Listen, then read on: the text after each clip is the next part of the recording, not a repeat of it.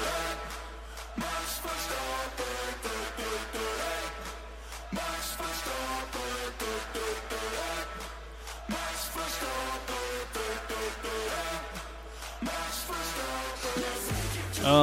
Alrighty, ladies and gentlemen, it is 1 p.m. after a race day Sunday, so that means it is a breakdown from the F World here on CIVL Radio 101.7 FM in Abbotsford, 92.3 FM in Chilliwack and the Fraser Valley, and CIVL.ca worldwide. It is me, Teryn Midzane Midzane. Joining with me today is Cam the Man, Hey. filling in for Mariange, and on the phone, waiting for his turn, is Gary Kwong from Speed Fanatics. Gary, thank you for joining us again. You're very welcome. There we go. So, Hi, everyone. hello. Hello. So we're going to have a right off the bat. Let's just let's just d- dig right into the elephant in the room. Um, Post U.S. Grand Prix in, uh, in Austin, of course, as by the song that's being played right now, Max Verstappen won it in crazy fashion. Um, a beautiful use of strategy and the, using the undercut to get ahead and jump ahead of the queue for the pit stop, pit stops.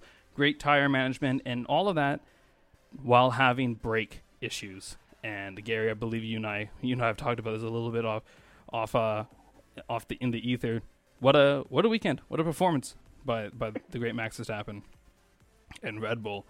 Um, and then like then we get to we had originally we had Lewis Hamilton in P two, which we'll get to in a quick second here. Lando Norris in P three, Carlos Sainz in P four, Sergio Perez in P five, desperately needing those as many points as he can for the champ, second place championship, and then uh, who do we have after Charles Leclerc in P six, and then George Russell, and then of course the news broke last night and then this morning. Uh, Lewis Hamilton and Charles Leclerc got disqualified for breaching Article 3.59 in the technical regulations, which states that that a car must have a certain amount of thickness in the floor on the floor plank, and they did not have that thanks to some shaving. So let's go right off the bat, like like Gary, what are your thoughts on that penalty and that that disqualification and just like and obviously it's super unfortunate. Rules are rules. It, it did happen. It's not like there's any cheating involved or anything. But like, if all the wishy washiness of the FIA going on this season and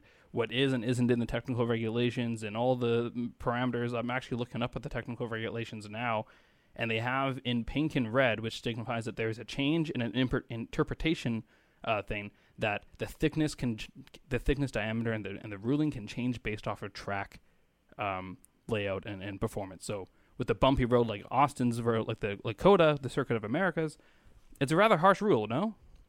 I, I think it was harsh. Um, it was, uh, all weekend long, they've been talking about how bumpy the track was, and uh, drivers were even asking if they can repave certain parts for the of, of the track next season. So I, I don't think Mercedes nor Ferrari were trying to cheat by in, in, in any way in this case. Um, I, I think it's just unfortunate, um, and I think it was a little harsh. Yeah, yeah. Especially What about you, Cam? Um. Yeah. I mean, I was surprised to hear about the penalty. I mean, uh, I think my my question would be like, can like Mercedes and Ferrari appeal the penalty? not really. I don't think so, Gary. Like I don't think they I can. doubt it. At, thi- at this I, point, I, I doubt it at this point. Yeah. yeah, at this point, and like for the reasons, and it's and it's such a like, it, typically pretty like a hard like this is what is and isn't allowed. Yeah. for that reason, probably not. Be- and it's not like an interpretation thing, even though technically, kind of, and kind of in a way, it is when you think of like when it says in the pink here or like the track. Um, but yeah, it, not really. It's it's pretty hard and hard and clear. It's just arguably one of the most unfortunate timings to have that because, like, let's just Lewis, um, like obviously Norris got drive, uh, got Lando Norris got driver of the day Yep. um, for good reasons. Yeah. great time, great great drive he did, and just to be able to keep that car in. Mhm. What and like great use. I, I'm curious about their their pit stop strategy, but we'll get that we'll get to that in a second here. But fantastic drive from Hamilton all weekend long. Yes. I think that he kind of got robbed from the drivers of the day, but you know me, I'm biased. And he was he was actually catching Max. Yeah, if he, Um. He if he had a little bit more time, he probably would have had a shot at at the win. Well, Gary, your thoughts? Because in my opinion, I think that if he had pitted, if they had pitted on lap 18 when he said when they first talked about it, he he probably could have caught him. I Um, think so. I, I, I totally agree. I think the uh, undecisive um, first stop call for Mercedes really cost them the race. yeah, just just I don't I don't know I don't know what it was with Mercedes today. They did so much with the car. I think the the dri- both especially Lewis, but um, George Russell was saying that this was the first major upgrade that they actually felt a, a, a change in the car and the way it works and how they can push and everything. They were really happy with this. Lewis is I, some. I think what what made the um, decision um, so tough for them was because uh, they're not no longer in a in a championship fighting decision. So when you're at that stage, you don't um, you, you would try to pull something different um, and hope for the best. Mhm. Instead, you know, when when they were leading the championship, they were so confident that you know we, we do Plan A, it's going to work, and then everyone else will just follow us. But now um, they just hope that let's do the alternative strategy and see if that will work and, and that will get us into a better position. But I think I think it's a confidence thing. Yeah, it, and and also just like when you have, su- I guess like for me, when you have such a dominant car the way the RB19 is, and Max being such a dominant driver, you're gonna have to take the gamble and the risk of using a different type of strategy to offset that. You know, you know Max is going to go probably mediums, hards, or he did mediums, mediums, and hards, but you know he's going to make up pace and then get to the point where he can make up places, or then get to a point where he can coast it. You kind of have to do a strategy that's going to be different, and I, I just think they didn't they didn't time it right on because that was the first pit stop was when they put him in a bit late. They were trying to go oh, to Totally. extend. Yeah, they were trying to put him. I get why they were trying to extend it, but I was saying when they when they did when they came over the team radio and asked George Russell, "Do you think these these tires will last the extra amount?" and George was like, "Yep." The first comment I heard was, "Well, that's two different responses." It's like, "Obviously, because Lewis is in a different place in the race than George is in terms of pit stops and that that strategy." I felt that was kind of I felt that was weird. At Do- first, when I heard that uh, conversation between the two drivers, I mean between the, the two drivers with their team, I thought it was the bluff from uh, Toto Wolff. Yeah. Naturally, very naturally. yeah, and I, I first, I had first thought when, when they're like, "Hey, can you do this?" On he and Lewis just said, "No, there's no way." I was like, "Well, he's going to put in the fastest laps," which he did, but he didn't gain so much pace and and extend it the way we're I think that we're used to, and that's just you know the car differences and everything. But yeah, I thought it was, I thought it was a mind game. I totally thought it was a mind game that was happening, and no, it turns out there wasn't. And, and you know, when we when we talked off air before, you know, I, I maybe wasn't the biggest fan of Lewis, but my vote of the driver of the day for yesterday went to him. Oh, there we go. I, I would agree Clean, with that. clean, good fight. Clean, good fight with Lando Norris. Good pace all along. yeah. Um, heads down and you know keep the head down and, and keep driving it forward. I, I I think two laps and he would have won it, and then it would be even worse for Mercedes. Yeah, Got Yo. From a win. yeah. This is if there's ever a race, if there's ever a race for you for Mercedes fans to be happy that Lewis didn't win a race, It would this be is that race. one, It was- yeah. this is the race. Probably. Probably. Yeah. It was so so upsetting. Well, I have a explanation here from F1.com, Formula1.com, as to why they kind of said uh, what happened. Um, one of those. Where does it say? So uh, it says here the following. The following. Following the conclusion of the race at the Circuit of Americas, COTA, where Max Verstappen claimed his fifth victory, blah, blah, blah, 50th, which is congratulations. Technical director Jo Bauer, who we all need to hate right now, um, but we don't have to, uh, and his team went through their standard post race checks. This one actually got me because it says his team went through the standard post race checks. Okay. In the sporting regulations of F1, in the period of, in sec- of subsection post race, post race, and post sprint race parc ferme, it talks about the, and also in, I believe it is uh, post race procedure, it talks about all five top five cars will be inspected Oh, in COTA in COTA 2023. Uh, and also and also says top 10 cars depending on how the race kind of goes will be inspected. In 2023, two top 5 cars. Uh, sorry, two one only one two top 5 cars and one top 10 car was inspected. Uh, it was Lewis Hamilton. I think Lando Norris's was also inspected as for whatever. Usually the podium's all inspected, uh, and um, Charles Leclerc obviously. They did not inspect Verstappen or um, Perez's, probably because they knew that it would be in, in the regulations. They did not inspect inspect Carlos Sainz's. They did not inspect uh, Russell's um, or Gasly's.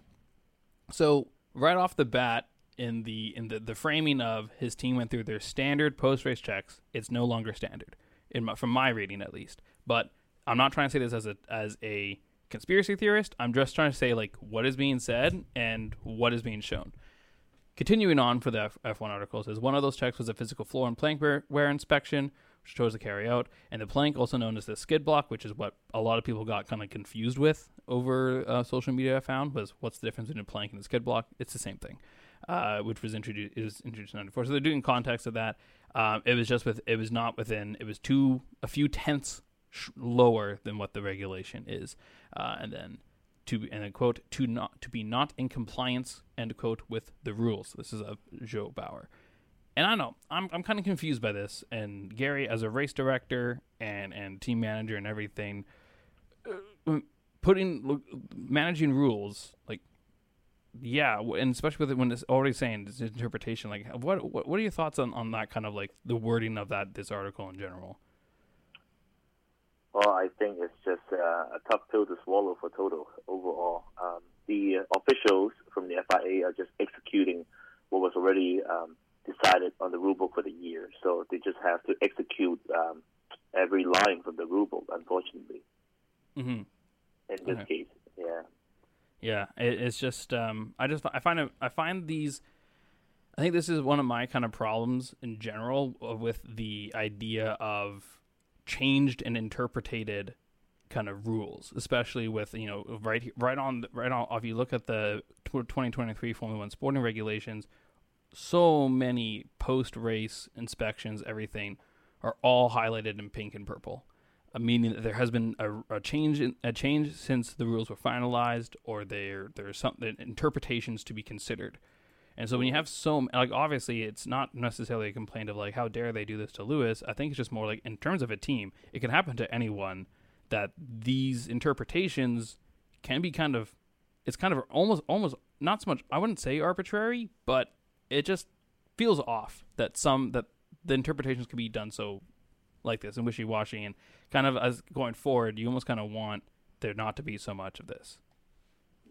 Well, uh, even on the club level here in BC, uh, uh, we've had that situation happen, and it's up to the teams and the drivers over the um, the fall meeting in the off season to clean up those rule books, uh, those contrary terms uh, and phrases on the rule book. And sometimes it's just unfortunate no one has caught it. Uh, think of these situations um, beforehand to um, clear things up before they actually actually execute these uh, uh rules the uh, as published. Mm-hmm. Yeah, it's uh, it's unfortunate. So my heart goes out to you, Lewis Hamilton and Charles Leclerc. Just like Charles Leclerc, just having the most down season. like he's just losing hope. Yeah, I think this this is a season that Charles will definitely want to forget. I I would definitely say like he, he it's from what I've been watching, like it, he he's had the fast cars, he just hasn't had the execution this season. Yeah. Yeah. Well, it's not such a like thoughts. Last year we could blame it on the strategies, and this year I I, I think luck played a, a big role on on his uh, downfall of um, of uh, fortunes. Yeah. Yeah. Yeah. Still, it's still like Ferrari being Ferrari, but yeah. Like what? What? Okay. Thinking of like strategy. You know, we were harsh harsh on uh, Mercedes pit stop strategies. What did you think of Ferrari strategy, Gary and Cam? Like, I'm I'm interested because I felt that they, especially with Leclerc, they tried to do the long con and go for the long for for position on track. But even honestly, like, I don't know. I'm I'm confused with the call for Sainz because I feel like they could have maximized their points and not and not moved Sainz, switched the two drivers and to protect fourth and fifth a bit better and have Sainz on the fresher tires, use that to defend against Perez, but then they just kind of didn't do that and, and left Leclerc open. So I'm just I'm help help me decipher these these these strategy calls and what you guys kind of think about it. Let's start with you, Cam. Well, I mean, like um, I I missed like pretty much the whole race, but I caught like the last like 13, 14 laps of the race, so I missed like okay. the pit stop. So, but I mean, to try and answer your to try and answer that question, like I think maybe like um, it was kind of a weird weird strategy. I would say. I mean, I don't think it makes sense to me. Yeah, Gary. I I think Ferrari is just uh, was just trying to hustle for a podium position. That's all. That's why they want a one stopper and a two stopper, and then mix it up. So if if if one team gets one of their drivers, at least the other one may have the other chance. I I guess I.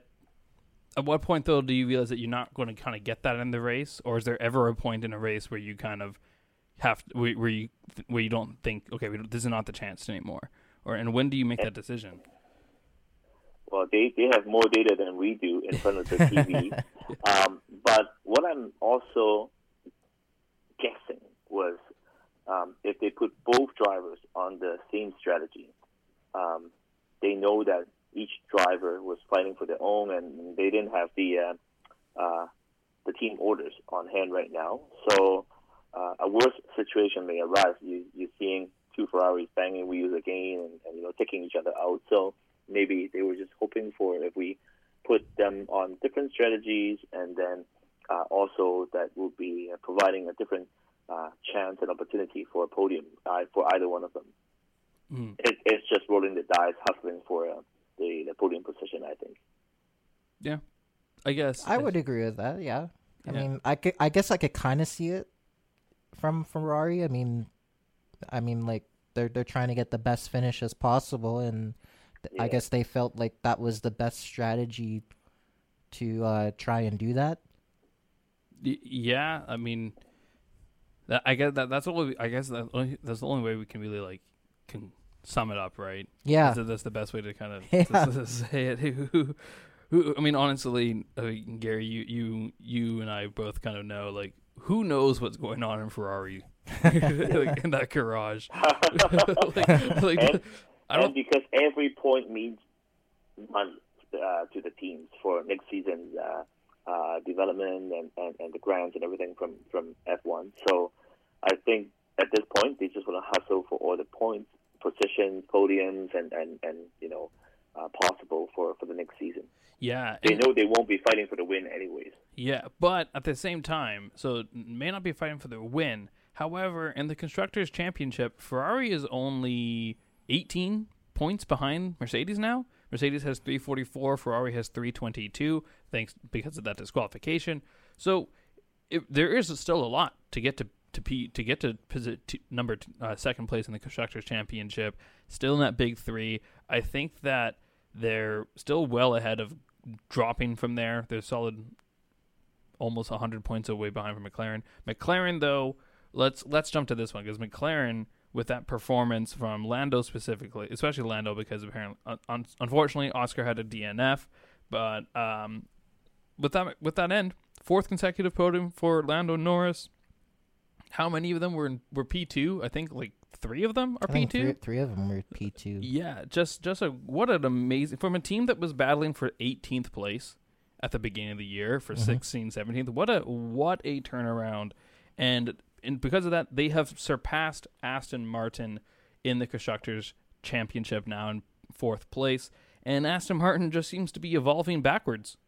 right, Yeah. Gary? just Yeah. what is going on? What How how pathetic it was they had to go back to the old car for Alonso to be uh, competitive again uh, during the uh, the Grand Prix and but not the sprint race. Yeah, and, and okay, so that was okay. I was confused by this. When they say old car, do they mean from the start of the season or from? no, I think it was uh, before the upgrade. Okay, so before Canada. Correct. Yeah. Okay. So quite literally, the very first car that we got, and then it, it performed, I would say, arguably better until they had rear floor damage because of all the wear that it's had. Yeah. So yeah, I don't like what is going on. Aston Martin's been in, the news all kind of the last couple of weeks with like you know Stroll's behavior on and off the track, um, and like like Gary, please shed some light on this as as to like how this is like what's what's this kind of showing with uh, Stroll and like what's going on with Aston Martin in general. It j- was um, it was an interesting point that uh, when you and I uh, met up with our friend Jerry at the uh, the go kart track the other day, he pointed out that Stroll was probably still suffering from that wrist injury. Um, I, I never thought about that until he mentioned it, but you know Yeah. maybe that's true. But I also think that Stroll has lost the uh, motivation totally.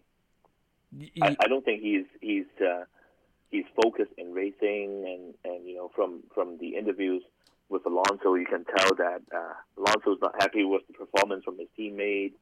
Um, yeah, I, I, I think sooner or later we'll, we'll we'll hear an announcement that Stroll is stepping down as a driver.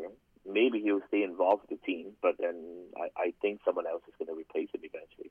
Yeah. Do you think that uh, if do you think that Lawrence is going to take a like harsher route coming in 2024 for especially knowing that they roughly could have had um, P3 in the champ in the constructors championship sewn up, and I sure think I, I sure think that's going to happen.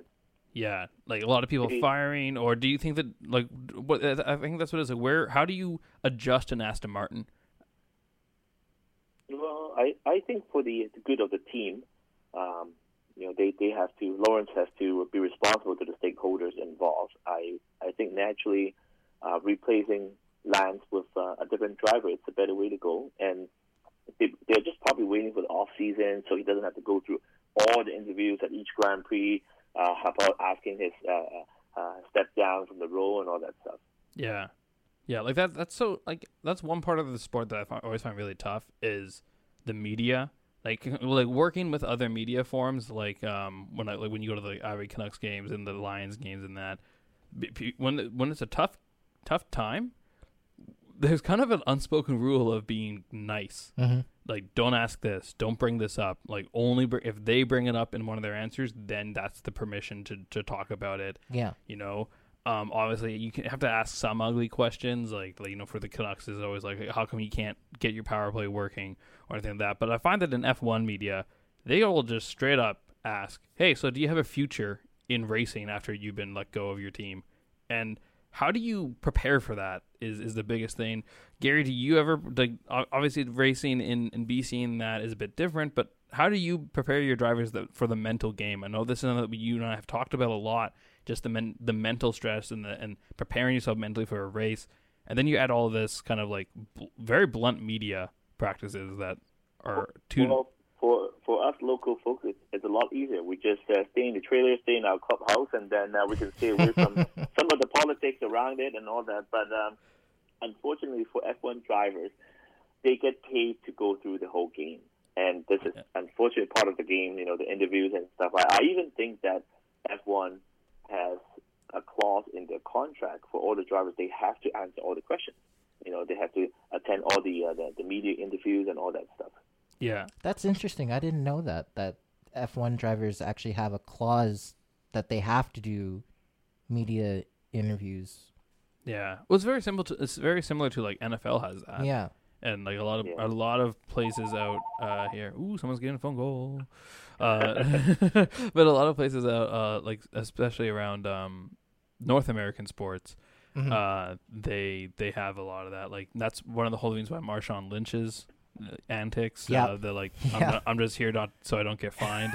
it's a classic, Yeah, classic quote. Yeah. But I think they all have that.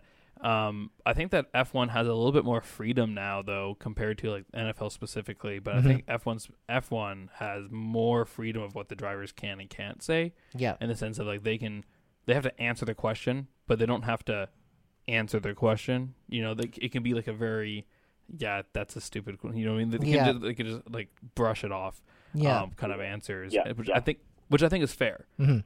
uh, like especially if you're going to be how the media practices and, and all that like yeah being able to let them answer things quickly to go and like chill out is probably a good thing And you know, just getting back to Lance's interview from what was it now, two weeks ago, a week ago. qatar yeah about two Um, weeks ago Just, uh, I No, a I, week ago. I I think Lance definitely could have answered some of the questions better. Like I think like he he came off rude a Mhm. little bit, and obviously he he said he said a cuss word that he shouldn't have said, and that's how he got that's how he got the the stern talking to from the FIA.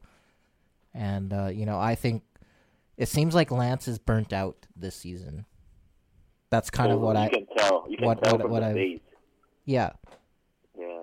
I I've kind of noticed that just like just the way he he did his interview, he, he seems burnt out this season. i mean yeah like how how could you not be right Mm-hmm. Like it's just you're you're in this thing you're in, in this car and that but but like I want to I want to kind of go speaking of the car. I do I just want to go back to like Aston Martin going backward, like literally going backwards to the to the day one car.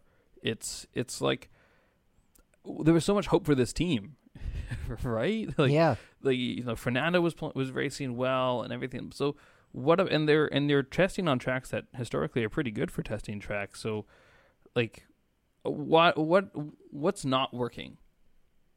Like that's that's the real question. Like what what like uh, Gary like following you're you're following up on some of the up, upgrades, right? Um Yeah. like what are the upgrades like, that aren't working because it's the floor I, I have a feeling that it has to do with their setup um, on the fly. mm, okay. And that's going to be even Because if we if we look back um, to the first few races when they were competitive, I mean some of the cars, some of the other teams, they they basically have a similar car, maybe a few upgrades here and there. They're not that far off. So if it was the upgrades that affected the performance, they wouldn't go all the way to the very back. They may be in the mid pack or you know maybe 12, 13 positions, something like that. But now they're rolling, you know, more and more towards the back of the field every race. And uh, last year when I was in uh, Montreal, I've uh, watched FP1, FP2 um, on the grandstand, and Vettel, both Vettel and, and, and, and Lance did very well. And then all of a sudden, next day, P, uh, FP3 qualifying, boom, setup change.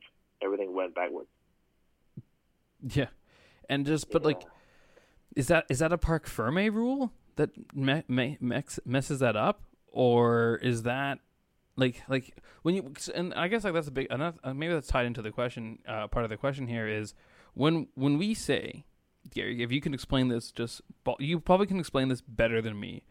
What does changing the setup and the settings for the car actually mean for like non-racing fans or for people who haven't watched it much? Like what are Oh, they changing and like how much time is it to, to change it? Like and the data that's being used like like break it down for me. Sorry. Correct. Okay. Well, uh, for example, aerodynamics, wing angle, um, and then the uh, suspension stiffness, front and rear bar, uh, sway bar uh, bias, uh, the rake of the car.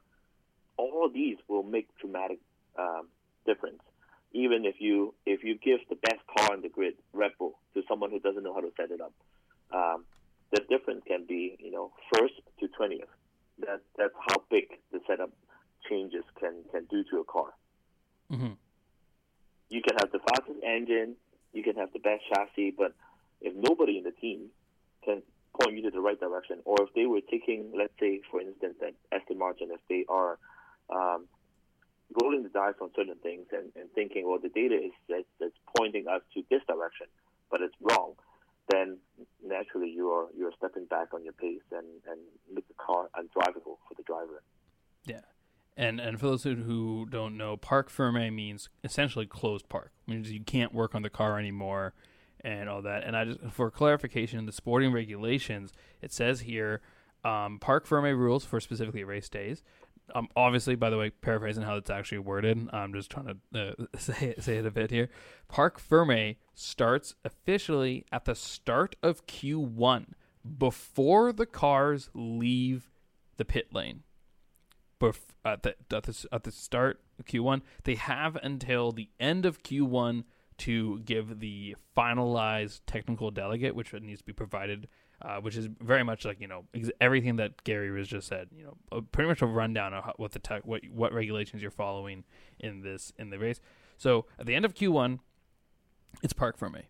You can't really mess around with the settings too too much. You can change some things based off of conditioning and all this stuff, but it also in the last, especially this year, a certain thing called the sprint race messes mm-hmm. up the parc ferme rules. So, for Yeah. instance, for the Friday, you're allowed to work a little bit on the suspensions and certain and certain things for the car at, and after qualifying, but you can't work on it at all after the sprint race. Yeah. You can't change the setups.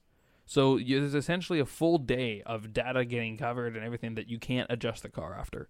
So adjusting it, so that, that's a long time, and I think that's kind of one of the problems we're seeing. This a lot now in sprint racing at the end, because let's be honest here. I think like like Gary, the, the, the sprint race this season, this uh, in Austin was very boring.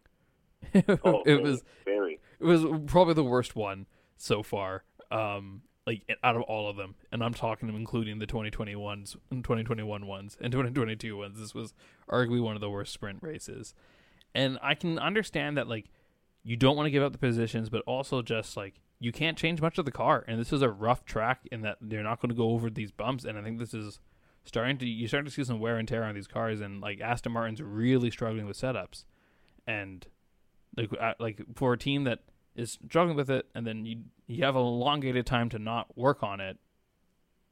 Yeah, Yeah. so you're going to have a hard race pace with that, but I mean, from the the sprint races that I've seen, like it, it, it to me, it kind of feels more more like like a qualifying race than than a sprint race. Like I I, I haven't really watched a lot of the sprint races. I've only watched like a couple of them, but from what I've watched, like it, they kind of feel like like qualifying races to me.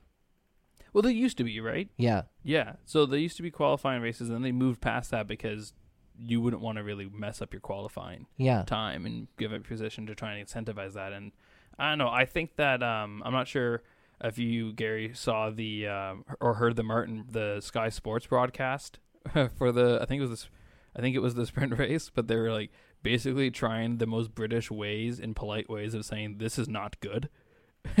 like they were like, yeah, this is just like oh, truly not the best one. Um, and that, and I think Martin, Martin Brundle said it really well, which is like, well, clearly something has to be readjusted in 24 again. It has to be I, changed. And I agree with him. Uh, Yeah. this is uh, this is just like sending in uh, a a kid into a quiz, and then after the quiz, if he does bad, he doesn't have the chance to uh, to study again before going into uh, the exam. yeah, that's that's that's not very fair. yeah. no, That, that's actually You, such you a might good, as well run 80 laps in a row. yeah. That, that's such a that's such a good way of explaining it. Actually, it's exa- that's exactly what it is. Um, yeah, I don't know. I, I just maybe it's just because of the way this was set up this weekend compared to other weekends. Because I think that the the Qatar weekend was slightly better in terms of the whole spectacle. You know, we got we got Oscar Piastri win. I think which is, was the highlight of the week for a lot of people. And yeah, I don't know. But like on on that note though, a team that like doesn't seem to have a, a struggle is McLaren with with the sprint weekend format. They've they've done especially since their major upgrades are coming in, and so I don't know. They'll always say that they don't, they may not have the best car like like before, but you know, every every weekend after weekend, they're showing that uh, that strong pace and uh, continuing their development. Yeah. So in terms of continuing the development, in your in your mind, Garrett, what is working at McLaren versus Aston Martin in terms of just specifically the team?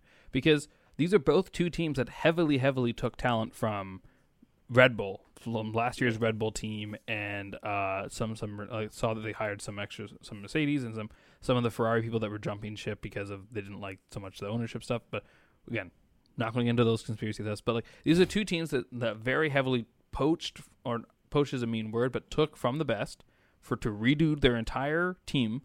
Um, and McLaren specifically, if I look at the time of some of the contracts, they say like it does say here as I'm looking them up that some of these contracts started would have come in midway through the 2023 season. So as we probably around the same time we saw the turnaround. But what's leading to this such a massive jump between the two of them? And because they both kind of follow a very similar pattern. It's very hard to say because we don't see all the um, uh, the little secrets behind each team. But I would say that McLaren, at a very early point, um, was already convinced, at least within their own team, that they will be very strong this year. That's why Oscar Piastri decided to sign with them. You know, after maybe being exposed to some of the information about the development in the team for 2023. Um, it may also have to do with the uh, the input from both drivers. If you see in McLaren, um, Piastri and, and Norris are both, you know, young, energetic, good drivers um, fighting for their careers. On the other hand, you know, in, in Aston Martin, we know that Lance was, you know, Lawrence perhaps was trying to sign the world champs to drive alongside Lance so he can uh, learn from the from the greats and, and, and develop from there. But then you always maybe just relying on the one driver to develop the car, and Mhm. and that can be a struggle as well. So that you know maybe in Aston Martin's case, the car was all designed and set up based from Alonso's driving style, and then on the other hand, in, in McLaren, maybe both drivers are putting in you know good feedback, developing the car together with the team, and and they also must have a good engineering team behind. Mm-hmm. Are you allowed to set uh, in in the current regulations? I always wonder this. I think we we talked about this a couple times in a few episodes though. Um, I think that can the team set change the settings for each driver, or do they have to have very much identical cars going into specifically the race? No, no, definitely. Uh, uh, each team must be allowed to have uh, different setups for each driver. Yeah, but you can't necessarily set up the car differently. Like you can't have one car that's very good at at running uh, with the, the front end load like the way Max Verstappen wants it, and one car that's set up to have a rear rear drive like the way Sergio Perez. You can't do that massive of a change. But I think you can yeah, change I mean, the, the chassis should be uniform. Yeah, and then and and your other limiting factors would just be you know things like the rake, um, the camber, uh, the uh, uh, aerodynamic setups and stuff, and and that became a little limited uh, for the other driver to adapt to it. Yeah, yeah, and so and clearly McLaren's figuring out what settings are working for each one of that. But what I what I worry though is this kind of a similar thing to what happened in 2020 in 20 I think 2021 where they set the car up really well in the middle middle to end of the season for for Lando and then in 2022 uh, and also 2020 when they did that did the same similar thing in 2019 they're just going to a hit at the beginning of next season. Or do we think that this is a really good do you think this new era of budgeting and how how the setups are working and the the the freezes that are going to be in the technical that are in the technical regulations do you think that's going to help a lot for 2024 like it, 2024 being like a wild season predictions what are your thoughts ken Um, I think it probably could help. Um, I mean, because I think 2025 is when the new car is supposed to come, or is that 2026? 26 26 is official yeah i think i think but i think that might be up for debate depending on how what happens in 24 i think Yeah, I mean, like I think 24 could possibly be. I don't think. I don't know if Red Bull can be a could be like as dominant as they are this season next season. I think teams might start to figure out uh to figure them out and like competition could be closer than it has been cuz Max has dominated like the whole season pretty much. Mhm. I think he's only lost like what one race? like three now 3? yeah because sergio perez two and and um carlos sainz Yeah. has one right am i am i right gary three I, I think so i, i think so. okay yeah which is still unbelievable Just- yeah, what anyways but the margin the gap from uh, at the finish line has been reduced from you know 30 seconds to 1.8 now yeah yeah. yeah that that is which is a good sign for us as the fans exactly right Yes. but do you still but i think to counter your question Mhm. to kind of the question that's kind of hidden in there, that little bit there, which I like this one. Do you think Red Bull can dominate next season? I think I still there's nothing I, in my answer. There's nothing really says that they can't. Yeah, I mean, I think they can. I mean, like, I I don't, I don't I don't know if like like may, maybe Mercedes could probably take a run at them next season, but I think it's hard to say because you know Red Bull's just been so dominant now for three years. Like they've won three straight championships. And I, I don't s- I don't see how they can't win a fourth straight championship. Yeah, they did before, right? So Yeah, Gary, thoughts on that one? I, I think McLaren and Mercedes and maybe even Ferrari will give them a run, a closer run next season. Uh, they may be still, you know, at the top, being the dominant team, but I think there will be, uh, we- we will be seeing some more different winners next year. Yeah, well, I think I think like especially Mercedes, um, but like I don't I don't honestly I I say McLaren more than Mercedes seems to have figured out what their car needs right now. Supposedly Yeah. they run the same power unit. Yeah, yeah. I mean, like whatever. I think that's I think that's what Toto Wolff is going to do. Is he's going to he's going to go to McLaren and and try and take his power units back to find out like what what's going on there. Or, or the, uh, or the, or the magic would be uh, call one eight hundred call SAC and see if uh, we, can, we can we can unlock some of your engine uh, power unit uh, potential more, but then you have to share more uh, uh, techniques with us, so we can both try to give Red Bull a, a, a better run next season together. Yeah, exactly. Just more. Oh my god. Highly possible. I would. Yeah. I would do that. Yeah. if, if I own the engine, I would definitely call my competitor, who is uh, closer than, than our team, to, to try to make that work together. Yeah, that would be that would be nuts. Oh I. I have a question for both of you.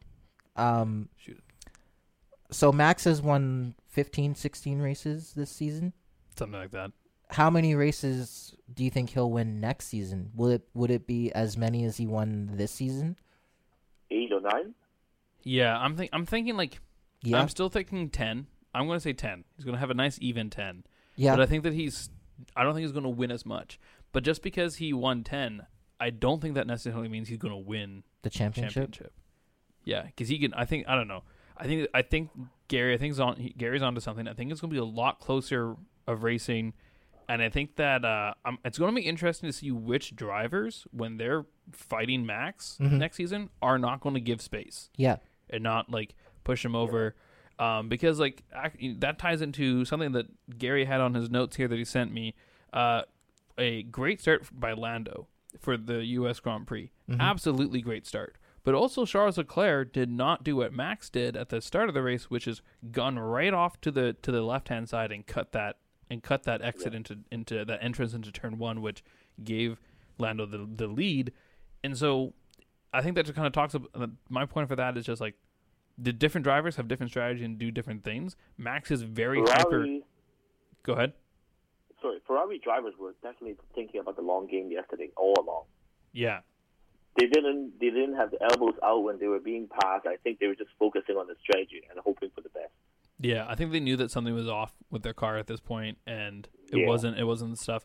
I wonder if the sprint race really took it out because Charles Leclerc gave a lot in that sprint race at the like in, uh, on on the Saturday, and so I think that ties in. That, in my opinion, ties a lot to what park the parc ferme problems of like if you can't do some like some upkeep in, overnight, then that's yeah. It's gonna be a rough drive the, the next day, but I, I'm I'm interested next season in terms of going back to next season. I'm interested to see which drivers are going to actually fight Red Bull, uh, the the Red Bull drivers and Yeah. the space and stuff. I think Lewis is going to definitely have elbows out a lot of the time. I think Lewis could could win like three or four races next season because he's come close this season. I'm gonna say five. I'm gonna Five? give him five races.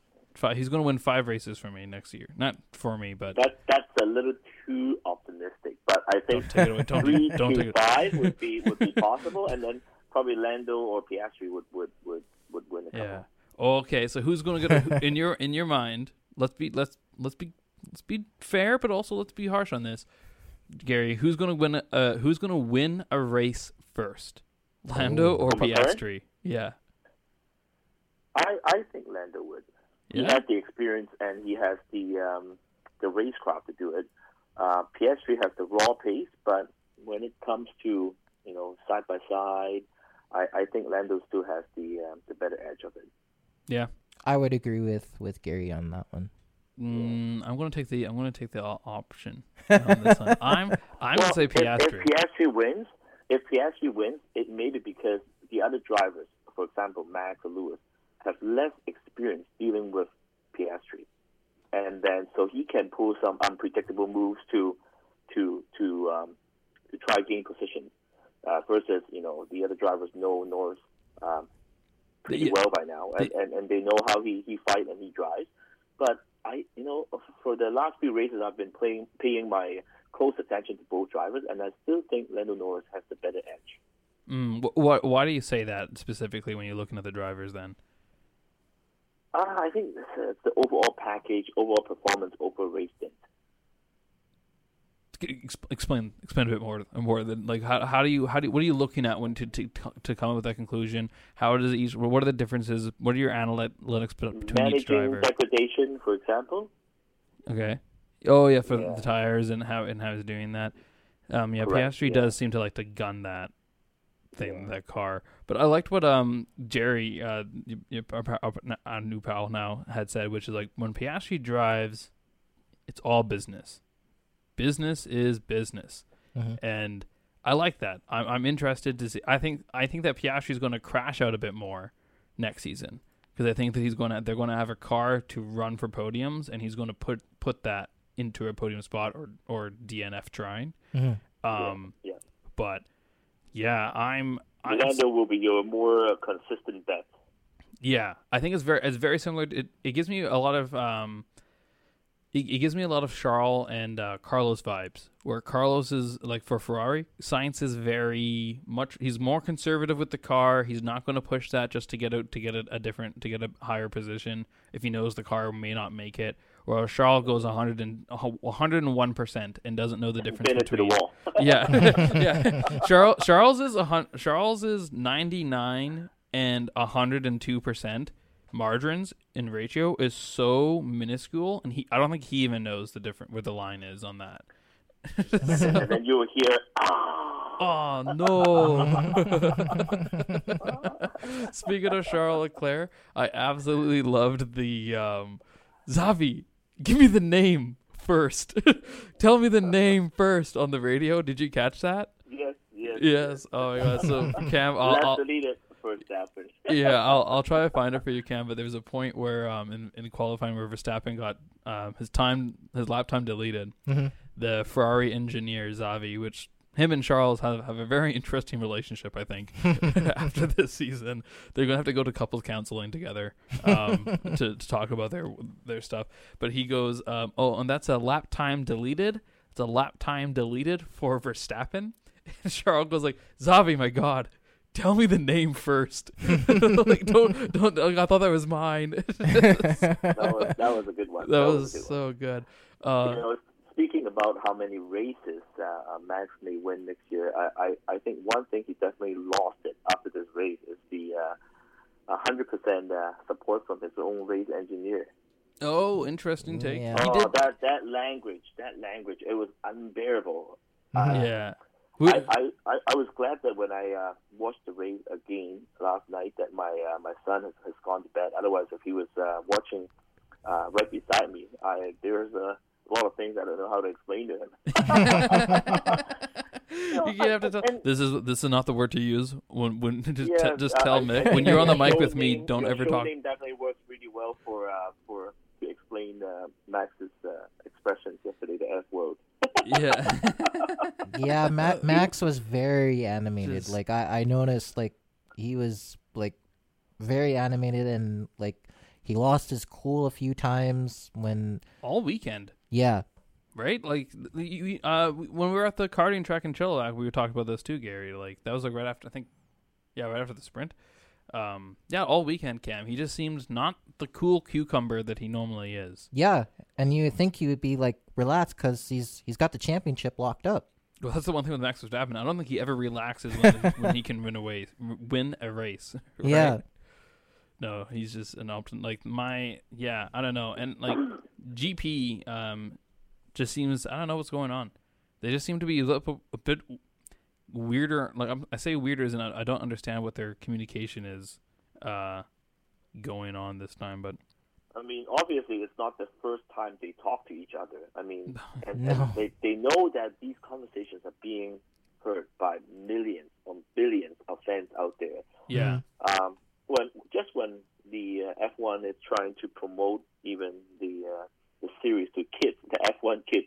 Now, how do you beat all that yeah, into the show, right? yeah, yeah. And you know, when, when- when we teach our kids to, to race go karts, and, and you know, obviously the F1 drivers are people they look up to, but you know, when the kind of lack of respect between the driver and the team is shown um, very graphically by by his language, I, I just think that well, there should be a uh, a policy set by the FIA that uh, you know radio communications uh, uh, should not include any foul languages. like a swear jar. Yeah, Just- put a- yeah, just- I just think put a swear jar in there? Every I, I found it very offensive. Being an F1 fan, I, you know, I, I started watching F1 from the '90s, and you know, it, it's always been an um, impression to me that all these drivers, you can they you can take a photo of them, and, and they can be the uh, the cover photo of GQ, but can can you can you put Max on on the cover of GQ? magazine when when he his language is like that on over the radio, and you know how how can he set himself as a role model to uh, other drivers coming up from the uh, young uh, and, and feeder series, you know, from karting, F4, F3, F2. Uh, you know, you're just encouraging the others to act the same. Yeah. Yeah. I mean that's a that's a that's a fair point. It- It's it's a very fair point. Yeah. I Yeah. mean, I know I, in I had a lot of respect to his driving, but the uh, kind of language he used over the radio and the lack of respect, I, I Yeah. honestly, uh, I, I think I took off about 50 points of uh, my respect to him after last night. Oh, yeah, okay, okay. yeah. Yeah. How does your uh, point margin of respect work exactly, Gary? Um, like if you can take fifty, if you can drop fifty points of respect, like how how far, how how much how much points does he have? You know what I mean? Like, well, I, I, I think the um, I, I think as a as a good driver, you have to be. For example, I, I, I openly admit that Schumacher is my, my driving idol of all times, and Yes. uh, I learned a lot from his, his um, uh, on track and off track behaviors. Mhm. I, I think you, in order to be a, a true champion, you have to drive people around you together to achieve the same goal. It seems to me that Max is only very self-centered. Um, if things doesn't go his way, um, it he flips right away, and that's just too much. I think. Uh, how can you uh, convince other people in your team to work with you, to have to drive with you together if you if you you know jump the field like that in, in, in two seconds? yeah, Mhm. that's a, that's a, that's a good point. That's a, that's a, Yeah. like I don't know. I think it's tough because like you want to you at one on one hand to be an F one champion, you kind of have to be selfish, and Yeah. even Schumacher has some self selfishness to it. But like at the same Correct. time, But he has the respect to the team Yeah. at all Mhm. times. That yeah, exactly. That's what I think. I think that like the the amount of you think of like the amount of all the stories of hearing how much time he spent in the garage and, and the garages when they were allowed to at the time, and Mhm. and how he would go to bat for his his pit crew and everything. Like yeah, there was a lot of respect of where of everyone in that stuff, and I think I think Max to a point has that respect too, as long as he's winning. I, I, I was going to make a joke. He said, "No talking, I'm braking." But Yeah. hey, as as a driver, you shouldn't be coasting. So if you're not on throttle, you're braking. I, I if I was GP, I would I would go on radio with him again when he's on throttle and see what he says, and then make a joke out of it. yeah. if you're not braking, I'm on throttle. So if you're pitching at me again when I'm on throttle, then it's your problem. yeah. Yeah, J- Right? yeah, GP is really just yeah, I, I I like and like I don't know, I get it because when you're, bra- you're there's so much concentration going on when you're braking. but like w- when else are you supposed to uh, like when do you when are you supposed to get these messages when you're when you I love to see him make a message when he's in the middle of an overtaking like next race just stuff yeah it's um it's uh I it's mean, as a driver, I've been on radio with, with my team all the time when I'm driving.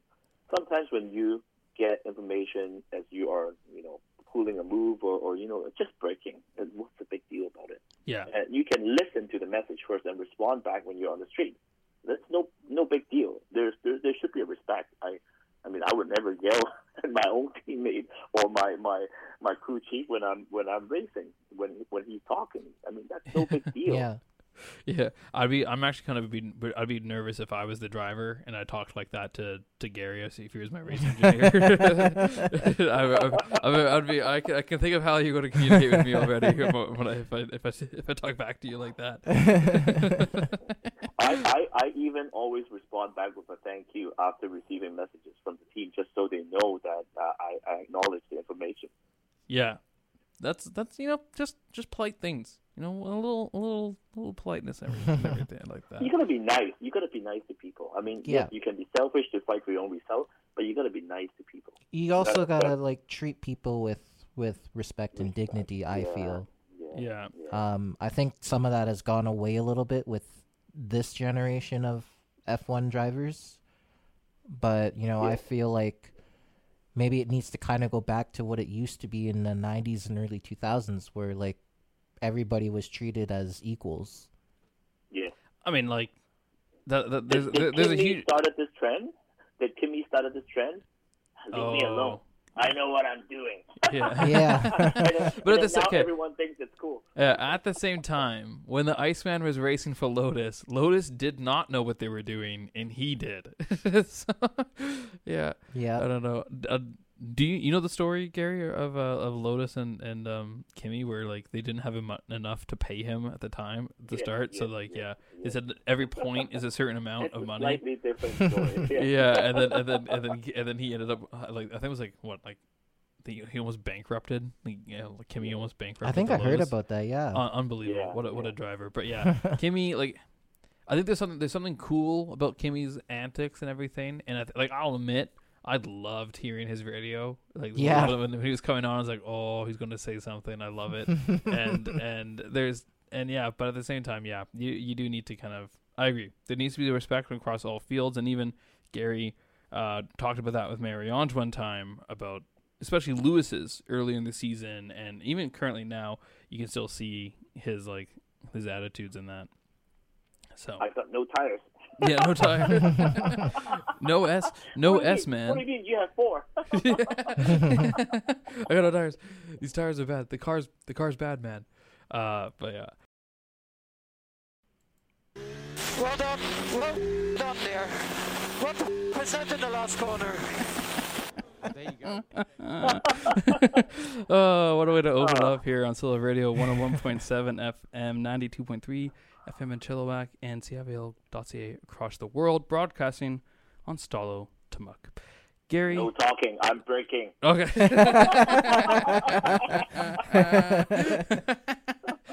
All right, that is um, that is um moments of that is the qualif that was in qualifying that was from Max Verstappen that was specifically when I believe the rumor was that he there was some like turbulent air coming off of Checo Perez's car ahead of him, but there like wasn't really. Um, and yeah, just kind of more just Max Verstappen like this. I think I was who I was trying to tell my brother that like at some point people gotta realize that Checo Perez is fighting for his almost literally fighting for his his seat, and so turbulent air for Max is shouldn't be that big of a deal. But there we go, and on and I don't know in in some car, karma in in some like karma way, Max uh, got booed uh, on on the stage for, for the podium, which I think is kind of unfair. I heard also that there is the rumor that they were also booing the governor of Texas because he's not Oh. very well liked. But booing on podiums, I, I just don't really think that that's what the sport should be about or should have. But at the same time, like I'm coming out of the stance of it's a polit- there's there's we should be critical and openly critical of our, our politicians. Mm-hmm. I'm okay with booing the governor of Texas. I'm not okay with booing Max Verstappen.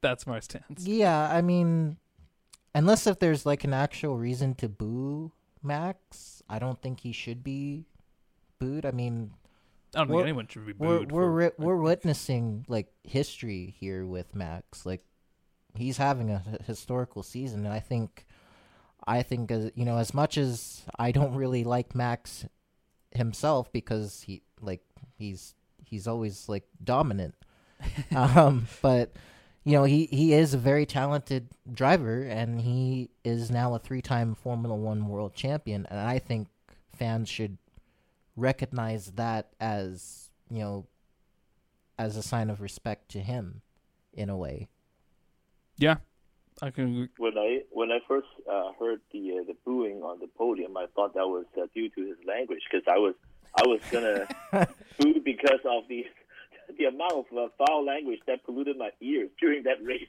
from him. and yes, in, in, in, in all due respect, I don't think the fans should boo um, a race winner.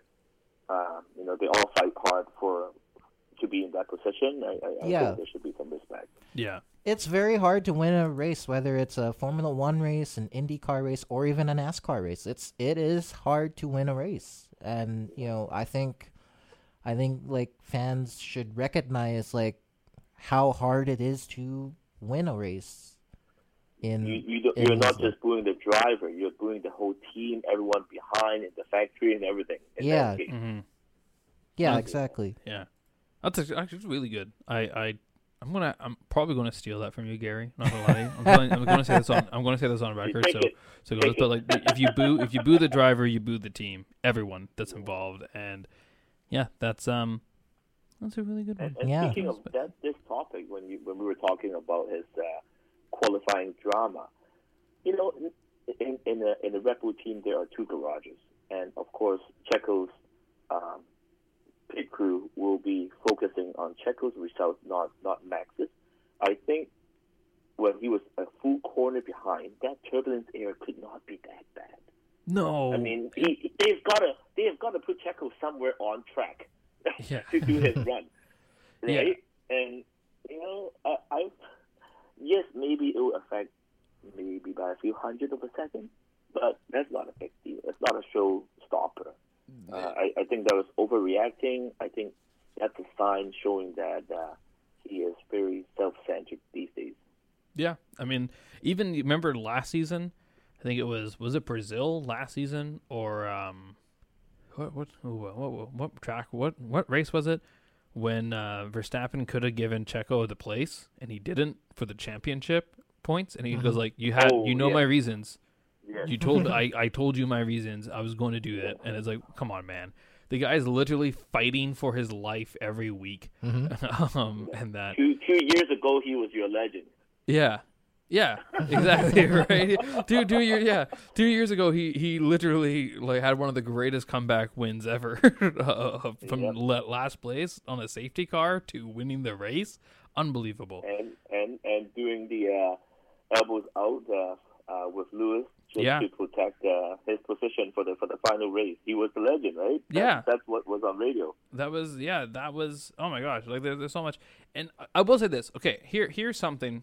I, I wonder, you know, you brought up, you know, Max in in in, um, in Mexico, uh, Checo Perez fans, and in terms of booing, do you think there should maybe be some booing for the for some of Helmut Marko's sayings and some of the way that the has run around that? Because you know, he said some hot things about Checo Perez being from South America, which is also technically incorrect because I don't think Mexico is South America. I think it's Central America. Same. You I know? think it is Central. yeah, America, it's a yeah. bit of both, and actually, I think it's part of technically now also part of North America. Yeah. So it's even even more so. Like, is it fair to boo that?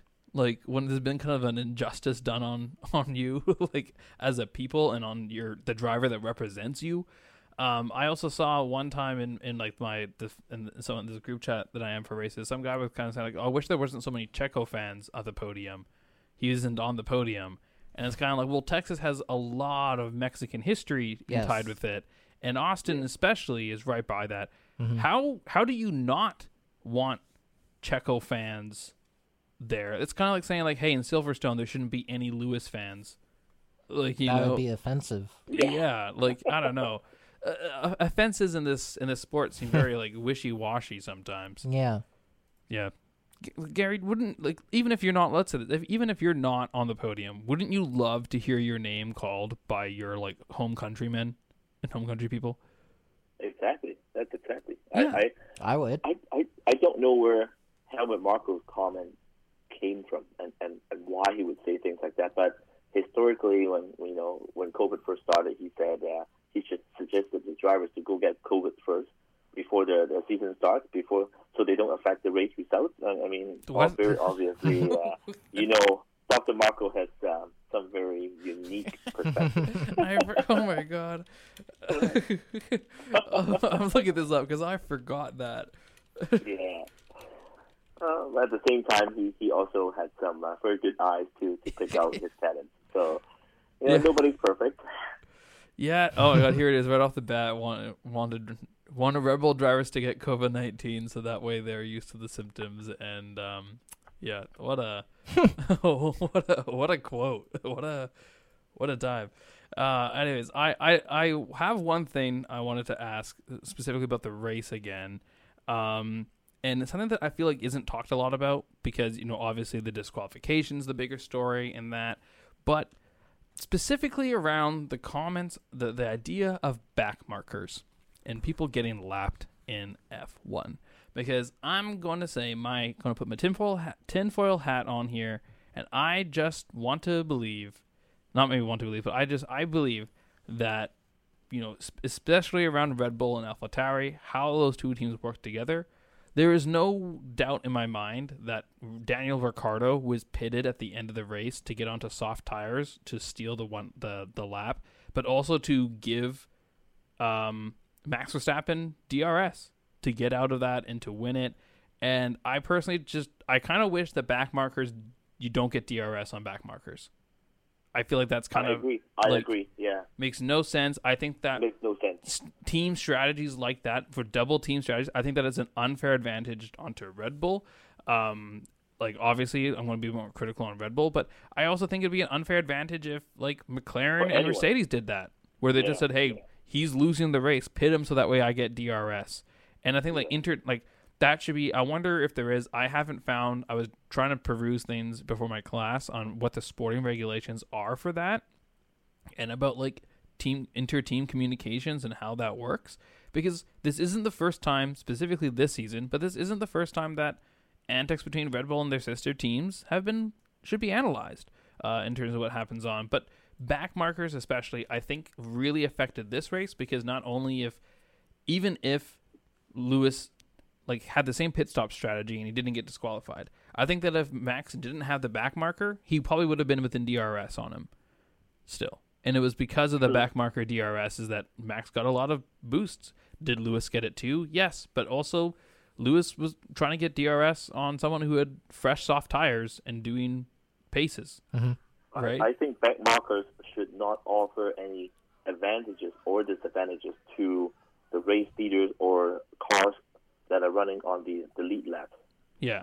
How could they run the dis like when you say is they shouldn't offer advantages but disadvantages? Do you mean like they shouldn't be allowed to defend um, against that and and and, and the the leaders? I mean, back markers, you know, they, they receive the, the three blue flags before they get penalized.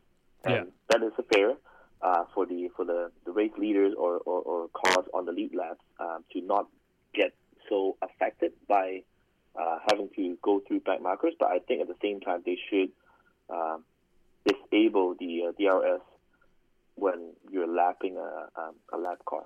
There's no need for that.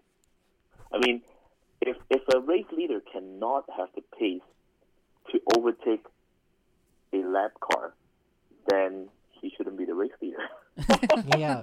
I mean that's a that's a harsh way to say it, but totally. I, I, can, mean, I can see that. wou- wouldn't wouldn't that technically be a form of cheating? Like getting like getting a getting like extra DRS from back markers would would yeah. wouldn't that be a form of cheating? Well, that's what I was trying to find in in the sporting regulations, and I can't really find anything like that right now.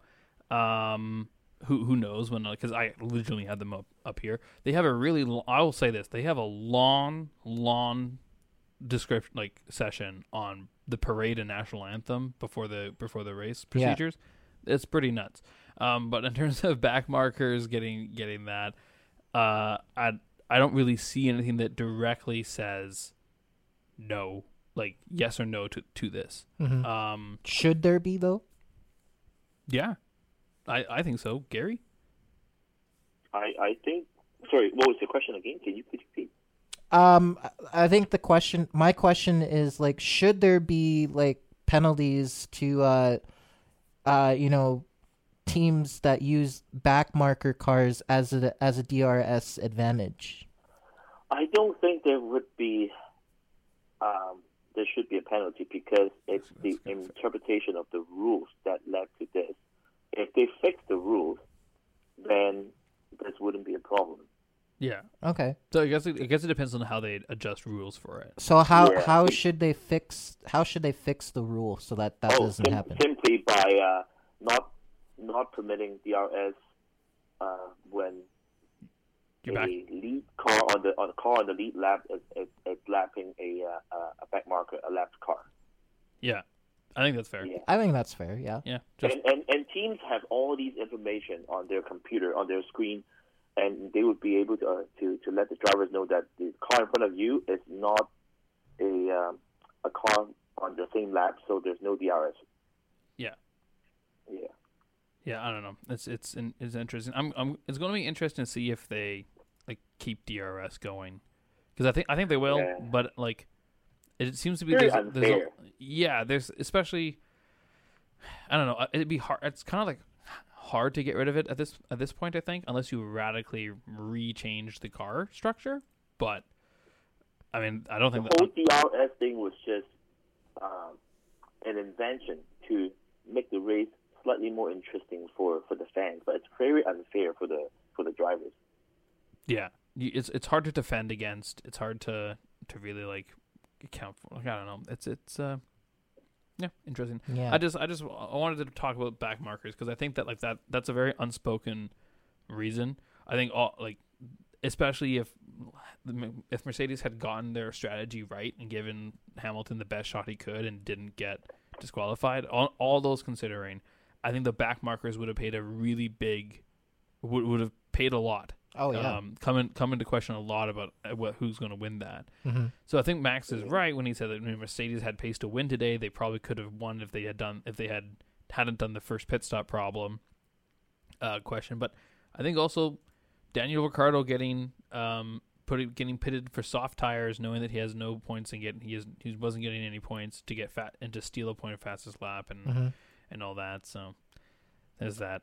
That Uh, that impression from uh, Verstappen yesterday, um, you know, keep being very grumpy and, and, and, and not happy about the whole thing, gives me a feeling that uh, I can relate back to uh, I think it was 2012 when Vettel won his fourth championship with Red Bull on the on the last race.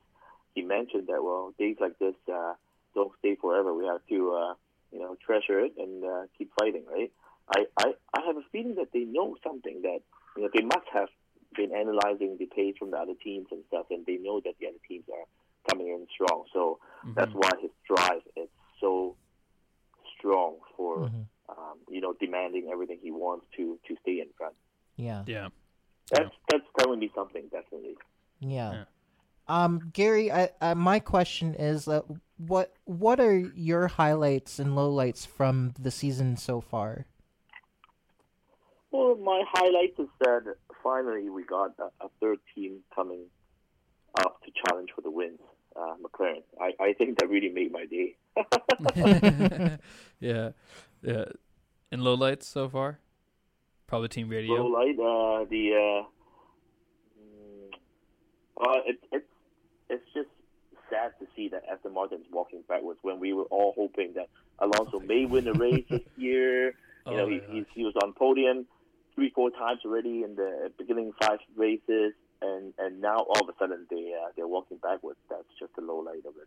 I was I was cheering for Alonso. Being a driver in the 40s, I sure hope to see another driver in the 40s winning races up there in Yeah. Formula One as well. Yeah, yeah. I mean, like, Yeah. I'm, I'm hope, I'm hoping. I'm, I'm wondering though, if uh, the, if if there, if a second seat opens up for Aston Martin, you, Gary, you are in charge of tr- picking the driver. Who are you going to put in there to go with Alonso? Haha, that's a that's a good question. Honestly, at this point, can we bring back Vettel? I don't, I don't know. I think if you offered him this, seat, I don't know if he'll go back to Aston Martin, but like it'd be it'd be absolutely wild if he does. Mhm. I'm hoping he goes to Audi when he, when when Audi comes in. I would love to see him go to Audi. You think he would Um, he would come back? I don't. I mean, I would love it. I I'm saying yes because I want it to happen, and I'm all about manifesting my dreams. Mhm. The next uh this this next uh the next couple of years here. So I don't think it will happen unless the rule changes so it uh, it is geared more towards the environmental friendly route. yes, Mhm. if, if there's less battery power, yeah. if there's less battery power and more sustainable fuel power, I think he'll he'd be back right away. Well, isn't sure. isn't the new car like supposed to like change all that? No, Or- the the new car is just basically the the combustion engine. Oh, okay. What it is is it is a big, fancy, overpriced battery recharger. Oh, okay. All the attacking power in the 2026 car that's proposed, as of yet, the main attacking power is going to be through the battery. Mhm. Um, and they're getting rid of the MGUH, which is a huge recovery tool that Mercedes got a lot out of. So the idea is that there's going to be a lot of power in the battery, but no, but it'll it'll act really fast, kick in really fast, and recharge really fast, so you can have So you won't have, you know how some laps they'll do two or three laps of just straight attacking, Yeah. and then they'll have five laps of recovery, and the the race goes slow for a minute. Mm-hmm. Yeah. Is to try and get rid of that. But I think that you know Gary and I have the con- had conversations, and Marion and that, and and Vettel especially is very openly critical of that, of just saying like, well, that doesn't really environmentally help us, and also doesn't really help the racing. Yeah. And I think and Red Bull earlier this season when they were testing the new package out said that they had problems with it. They were having major turbo lag. They were having to coast off the the throttle to recharge on straights and to maintain top speed.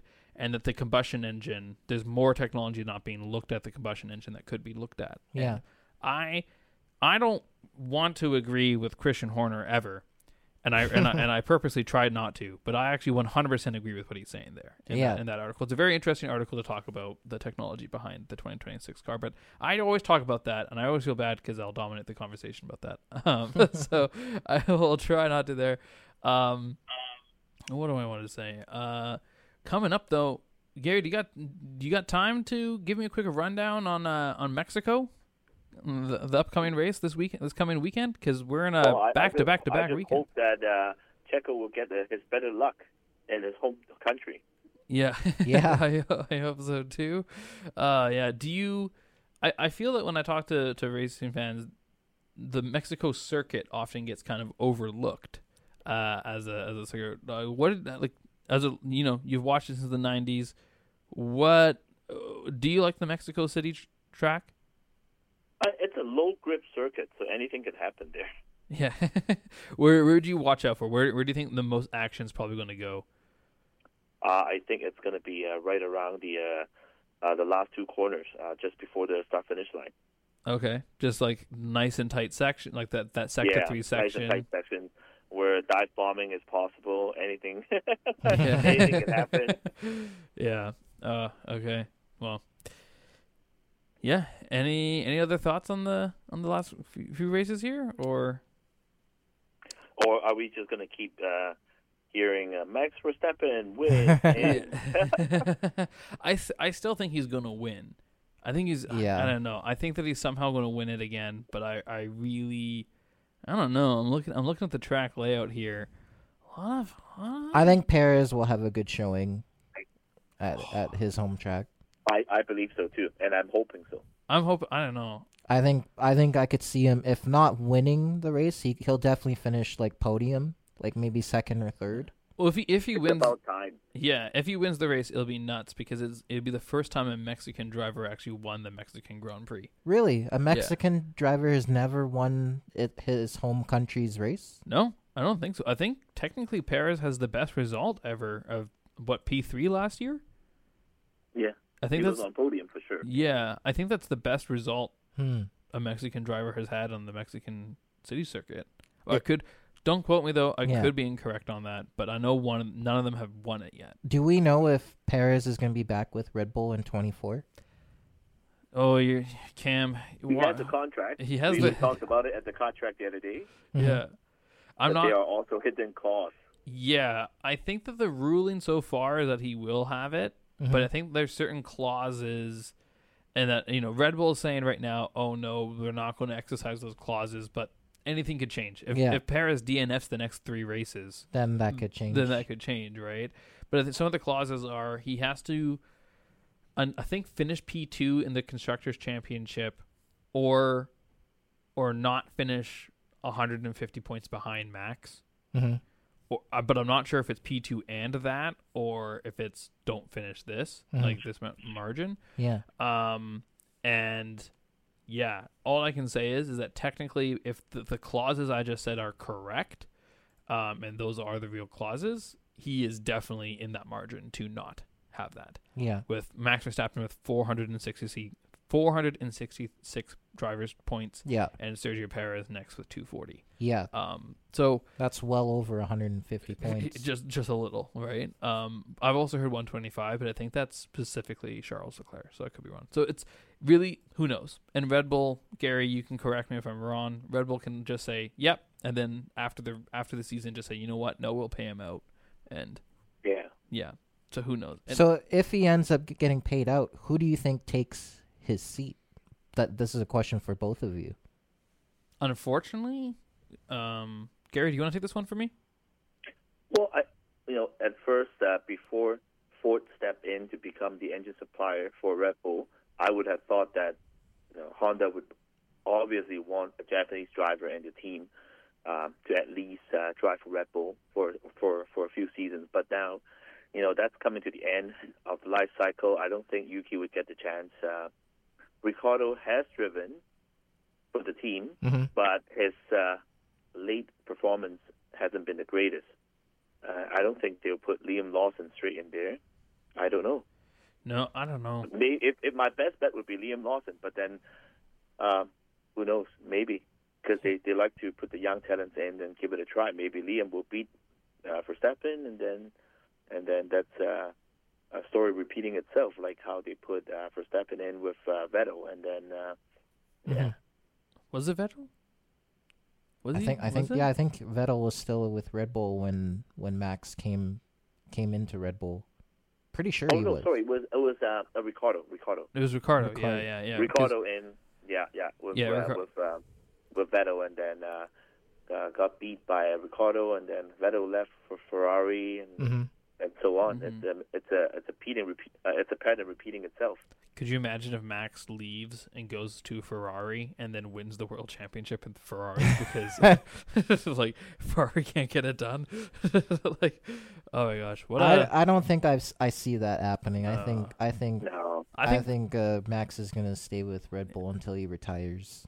Probably Yeah. yeah. I think he might honestly if he if he continues to win everything, I could see him just staying until 2028, then retiring Yeah. and then just be like, yeah, I'm I think done. that's very likely. Yeah, I think he wants to move on to the other things. I think and move it. And I'm not just saying this as a hope, but I'm just saying this as like I think realistically, I I would love to see. I will say this: if there's ever a driver that could win the triple crown again, it would be Max Verstappen.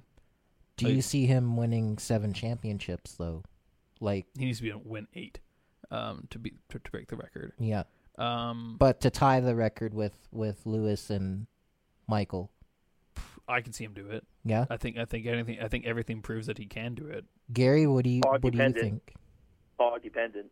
yeah, I mean, fair. Yeah, true. Fair enough. All depends depending on what, what which team he's on and how that how it works. But I think like talent wise and and and ability wise, one hundred percent he's able he's able to. Mhm. Do Um, you think the Red Bulls will be dominant for another four or five seasons still? no, I don't think so. Yeah. Um, I think maybe like maybe two or three more seasons. Yes. Yeah, I think like to, until twenty six, Red Bull's still going to be the main kind of like the the main one to watch. Um, Yeah. I but I agree with you. I, I I I subscribe to what you're saying, Gary. I think that we're going to start to see more race winners. So the, I don't think we'll have another 2023 season of dominance, like just utter dominance. Yeah, I, I think I think I would agree with that, and you know I think the fans would kind of want more different winners next season than we've had this season. Yeah. Anyways, but who knows? Who knows? Oh, by the way, guys, I will have to get going fairly soon just because uh, uh, myself and a few of my teammates are having uh, an endurance race at uh, Area 27 in Oliver this weekend. So we got to uh, go prep our car and get it all ready, and hopefully I can uh, bring back some race wins. There we Yes. go. Okay, like what what car are you dri- are you driving? That new AMG that you showed me, the GTR. Uh, no, this this race we are entering with the um, uh, 2019 Mazda MX-5, uh, Okay. and uh, there will be uh, about 25 cars entered to this race. It's a two-hour endurance race, so um, there must be at least two drivers, and there will be two to three pit stops being made for uh, fueling, uh, tire changes, and and driver changes. So it's a team it's a team race. Oh, that's gonna be exciting. It's gonna say, oh, you're yeah, I- I'm you're so looking forward to it. yeah, and you're driving. I'm driving. Oh, yes, which st- what stint are you driving? Uh, probably I'm I'm doing the qualifying stint and also starting the race. So uh, I I can't expose our uh, uh, pit stop strategy. I won't, I won't say that at all. yeah, next next show I will let you know what happened. yeah. okay. Well, I'm gonna hold you to that. So you'll have to you'll have to be back to give us the rundown of that race and everything. All right then. But thank you very much for having me here today again. Anytime, Gary. On that note, Cam, we're going to take a short little message break again, Mhm. and then we'll be back for more talk. Ah, what else have we not talked about today? Oh you brought it up to me over during the commercial break, Cam. Yes. What what what what am I? What am, what's the big news I'm missing? Well, uh, so Lo- Logan Sargeant, he originally finished 12th in the USGP race, but because of the two disqualifications from Lewis and Char- Charles, he was moved up to 10th, and he earned his first uh, point of uh, I think it's I think it's uh, his, of of his career. Yep. Yeah. First F1 points of his career. Somewhere out there, my boy, the celebrity of F1, the F1 guru of the Fraser Valley, Walter Foreman is out there happy that William got double points, a double point finish for the first time this season. I'm not sure if he'd really. I, I'll speak for him. I I'm not sure if he'd love the style of how it happened. No, but I'm, I'm sure, sure he'll he's I'm sure he'll take it. we talked about how even Vettel's first season, he wasn't winning everything. No. Actually, for other than he other struggled than in his what first like two two two seasons. seasons, yeah. And really, honestly, other than Lewis and Max, and like Schumacher to a point, but Yeah. honestly, other than Lewis and Max and maybe Fernando, there Mhm. hasn't really been a driver that just came in and automatically scored points and everything. I think that's where Lewis, so specifically Max's influence has really changed a lot of how we view drivers. Yeah. Um, and Lewis did the same thing. It's it's tough. It's a tough road. You're in you're in a developing team, but Mhm. who's to say maybe next season with all the stuff that people have learned and Mer- and Williams fixing their wind tunnel and putting so much more money into their into the into the team overall, right? Where Mhm. where that money needs to go Yeah, maybe Sargeant and Albon have a fantastic season, and they and Williams goes from being one like near last in the constructors championship. So they're they are seventh out of tenth to four to six or six. Maybe they go to fifth yeah. or or, or six. Uh, fifth is a high number, but like Because I remember at one point, like Williams was was a good, was a good team at one point, Williams was the team to like in the win. early two thousands. yeah. Um, Um, but yeah, I mean, I I honestly I I could see Logan like being back with with that with the team. Like, I mean, you I I don't think you want to let a young driver like that go because he could flourish somewhere else. I mean, like I I would I would keep him like let him develop because like you know a top 10 is great like you you you got your first point and like I would continue to build off of that with him. I think you give him until the summer break at least. Yeah. If you're going to st- if you're going to stay with him, because like I, I think that's where I think in most sports, what you just said about could let the young guy develop is correct. Mhm. I think in most sports you do that, Yeah. but that doesn't necessarily work in motorsports because Mhm. everything, pun intendedly, is so fast. It's so fast, yeah. And and you really need to get it. And this is an extreme sport. I think something happened early in the season that shook him a lot, Mhm. and hasn't been able to bounce back from that. But Confidence issues. yeah, and I think that like maybe if he stays, you got to work with him over the offseason to get to build that back up, so Yeah. to let him come in full full bald eagle blazing, you Yeah. know, and and go ahead. But I don't know, it's interesting. But Logan Sargeant, uh, you know, scores his first points like as you said, Cam. Thank you for telling me that. Yeah. It is America's. The end has the long 30 year wait for an American driver to score points in Formula One is now over. Yes. He finally when- got- when Scott Speed was in Formula One, he was not very good. Ooh, no, no, no. Yeah, you I got mean, Logie Bear. So, I I think uh, you know as you were saying, like I think a little bit of confidence, like going into next season, will definitely help him. Like if I think if the team can help him, like like build more confidence in Logan, I I think we'll see a different Logan Sargeant in 2024. I would, yeah, it would be cool to see. Um, obviously, it would kind of, it's one of those like we would love to see more people being good, so that there's potentially more race winners and anything can happen. Mm-hmm. Um, who knows? You Maybe he could- DNF maybe he change could- the race. You know, Maybe he could earn a podium Ooh. next season. I don't know. I think I think like I think Williams is still so far off Yeah. from being able to really do that without some crazy luck Mhm. and five people DNFing. Yeah, Um, I think that if there's a driver from Williams to win a podium, it's going to be Alex Albon. yeah, Albon, like, un, I think it should. No one. I, well, I don't say no one because everyone talks a lot, but Al, Albon really has done great this season hmm for where for what team he is and where he's at and what he's doing putting putting with that car. You know, there's a, we have a famous kind of phrase here on uh, or infamous phrase on on uh, the F world here, which is you're pulling an Alonso. He's Alonso in that car, as in you're putting the car to a I've place. that. You are putting the car in a place where it should not. It has no right to be yet. Yeah. And I think Al- Albon's very much doing that. The Great Wall of Albon's a real thing. When he defends, you know, I think that. So I think that Albon's going to get a podium, hopefully soon. Yeah. I'm, I'm hoping it'd be nice to see him get it next next season. hmm I do you know how wild it would be if he gets it in Vegas? That would be Because that's really the next track that um, Williams has a chance, Mhm. a really fighting chance because of all the straights Mhm. and and that. Which we've we've talked about Vegas too, and uh, you're absolutely you're not you're not a big fan no, of, I absolutely it. hate that track. That track is like th- that, that's the worst F1 track I've ever seen. It's, Yeah. it's it's a NASCAR track. You would Mhm. love it as a NASCAR track, and Yeah. an, Indy, and an IndyCar track, but that's the problem. Yeah. Um, too much straightaway straights. At the same time, though, if Alex Albon gets a if Alex Albon gets a podium on Ve- in Vegas, I'll like that track a lot more. Mhm. So, yeah, there you go. I'm excited for Brazil. I'm just hoping. I'm just hoping. I'm hoping Lewis wins Brazil. That's what. Oh my god. Yeah, I mean he's he's got a long winless drought. He hasn't won since December 2021. yeah, Yeah. that's going on two years. Yeah. Cam, as you know, you asked Gary and I our thoughts of this season, Mhm. um, in general. As someone who doesn't necessarily who follows a lot of NASCAR and IndyCar more, Yeah, and when you and I have talked about F1, what are your thoughts of this season and not just Max Verstappen's dominance, but just what you're seeing overall and what you're hearing talk about? Like, what what are your thoughts of this one? Well, I mean, I I loved you know the Alonso story. Like he was running well, like in the first part of the season. Like he was having podium finishes, and uh, you know, and Lance was was running pretty strong too.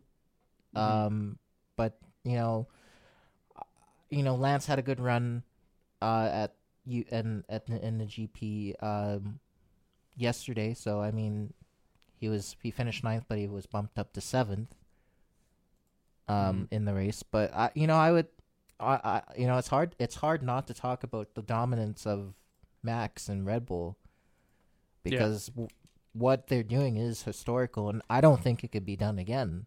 What they're doing.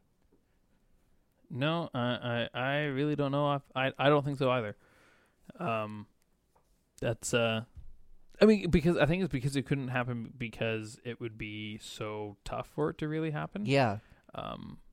I mean, yeah. I mean, uh, you know, I, I really, I really have felt, you know, Charles Leclerc, Leclerc like, because I'm used to seeing him running like for podiums. Yeah. and you know he hasn't really done that this year. He's he's had a lot of like issues with the cars. He's crashed. He's you know he's had mechanical issues, uh, and that's not usually the the type of you know driver that um Leclerc Leclerc is. He's usually running with Max for podiums. I've also I've enjoyed seeing the the kind of resurgence of Lewis this season. I mean, he he kind of took a step back last season. Um, you know, he's he's had some podium finishes this season. Would have had another one yesterday if it wasn't for the for the disqualification. Um, hurts my soul every time. but you know, I think I would love to see Lewis win a race before the season's over. Yeah. I, I think mean- that would be great. Yeah. It would be it would be really sick. Um. I think in my mind he he should have won the championship in 21. In Yeah. my mind. Yeah. That's a, oh my god, the 2021. It hurts my soul every time I hear about, every time I hear about it, it's 2021. But you know what, Cam? I was actually trying to wait for this video to be uploaded. Mhm. He got it, but I thought I thought here we would leave off with uh some some fun some fun little some fun little uh, driver radio. Yeah. So let's see here. This is Uh, Q1. it is P6. Let us So see. lap time deleted for first Verstappen. Hey, tell me, tell me the name before. Oh my god. Verstappen uh, lap time deleted. yeah, well, I had a heart attack in the time. there, is, there we go. That's the radio message I was waiting for. Let's go! That's in the P1. That was a good lap. Yeah, That was a really good lap. yeah. that's some fun. So Lewis, lap one was a This is 36 Jim. 4. Good track position. You hear me? So this is good. track position. Leclerc five behind, so we can hold where we this are. is the Are sprint. strapped to? Good to go. Oh, SQ1. Although- What's a little bit distracting? Yeah, so all the all the driver all the driver I don't know what it was. Looking at the driver radio these these days, um, specifically in the shootout and the sprint shootout and the sprint format, they they no one everyone's radios weren't working very Yeah. well. so yeah, I don't know what was going on with that. I was just Uh, like, could could be like a technical technical issue or you know some something like that. yeah, With uh, hopefully they get that straightened straightened out for the next one, yeah. I which mean is Mex Mexico. Mexico, yeah, Mexico coming up this weekend. Mm-hmm. So this is a nuts time because we're going to have back to back to back weekends. Yeah. So we got Me- U.S., Mexico, and then we got Brazil. Mm-hmm. My like f- my favorite. I can't talk enough about how much I love Brazil. I love the Brazil, Brazil track. It's counterclockwise. It's an interesting one. But uh, here, la- last some radio. We got some uh, some the dr- end of end of race radio from Verstappen and that. So Well done. Enjoy the celebrations. I'll see you Friday. Well, mate, well done. Well done. Tough race, but uh, still won, so that's good. Yeah, definitely a lot tougher. Yeah, Yeah. well mate. That's Definitely a lot uh, tougher this win last number race. 50 for you, and uh, quite a few in a row in the US now. So, uh, yeah, we're very well managed with the issues you had. Well done. Win Yeah, number exactly. fifty for Good, Max. uh, good win still. Special club. Great job. Nice work, Lewis. P2. First P2, mate. That was an amazing drive. We just needed a couple more laps. Fantastic weekend, guys. Really well done. We've got work to do in lots of different areas, but let's keep pushing. Thank you to everyone back at the factory for the upgrade. Let's keep pushing. We're getting closer. Next time. I really appreciate you not giving up on us. no, never give up, mate. Never give up. That's a solid drive. Lewis, really well done. Uh, we could have done a few things better, but your driving was was great and nice to see that we are that we are, that we were fast and the pace of the car was there uh, to win it. Your driving was amazing. Congratulations. Aye, aye. That was a tough one. This is Lando Norris. But another podium. Well done, boys and girls. Well done. Good load of points. Thank you very much. Good weekend. Yep. good effort, mate. Yeah, like it's And it's Lando, uh, driver of the day as well. what Thanks. Thanks, fans.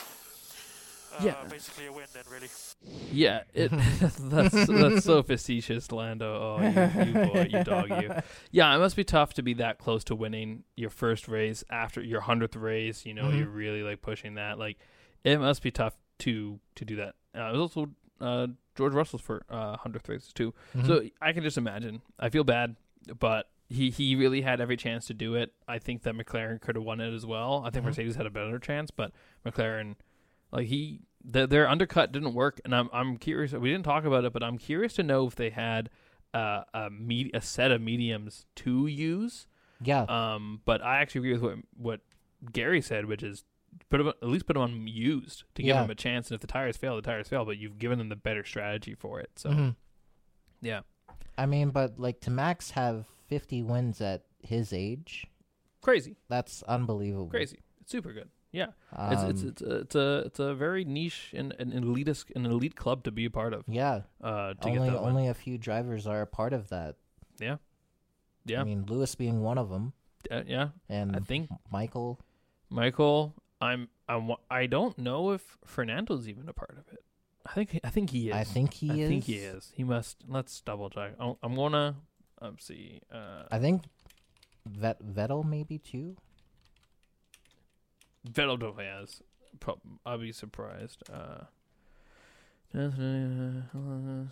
let's hear F1 drivers with 50 wins.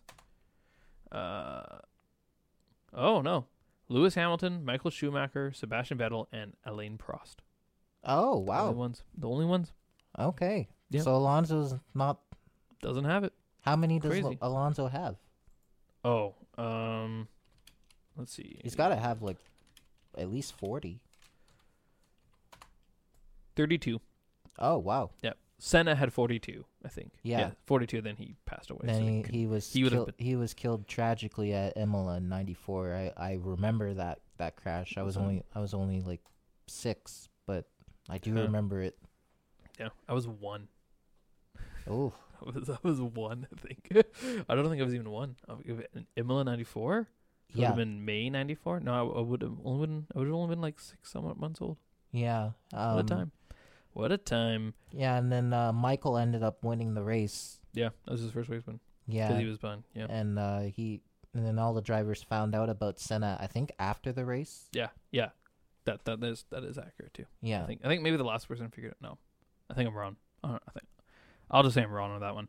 But yeah, well, Cam, it is all the time we have for the show here on CIVL Radio. Stealing Cam's call out. Still 101.7 FM in Abbotsford, 92.3 FM in Chilliwack and around the Fraser Valley. CIVL.ca worldwide. Also, spinitron.com slash CIVL. I just gotta say thank out. you for having me on, Teryn. I, I enjoyed coming on Anytime. and uh, hopefully I can come back on again. Yeah, you're gonna. We're gonna. We should have a big. I should have an F World Family end of season pod episode where we all come in and, and talk about it after after Abu Dhabi. Have you, have Reese, have Walter, have Marianne back, Mhm. have Gary come call in. Have a have a whole have a whole F, all the guests show up. Have a big extravaganza. Yeah. I'll make nachos, but I can't eat them on air, so I'll be really I'll be in pain the entire time. Well, you guys have to eat them, so yeah, there we go. Anyways, sorry folks to end on kind of a down note about Senna's death, but great ones to live forever. you know? Yes.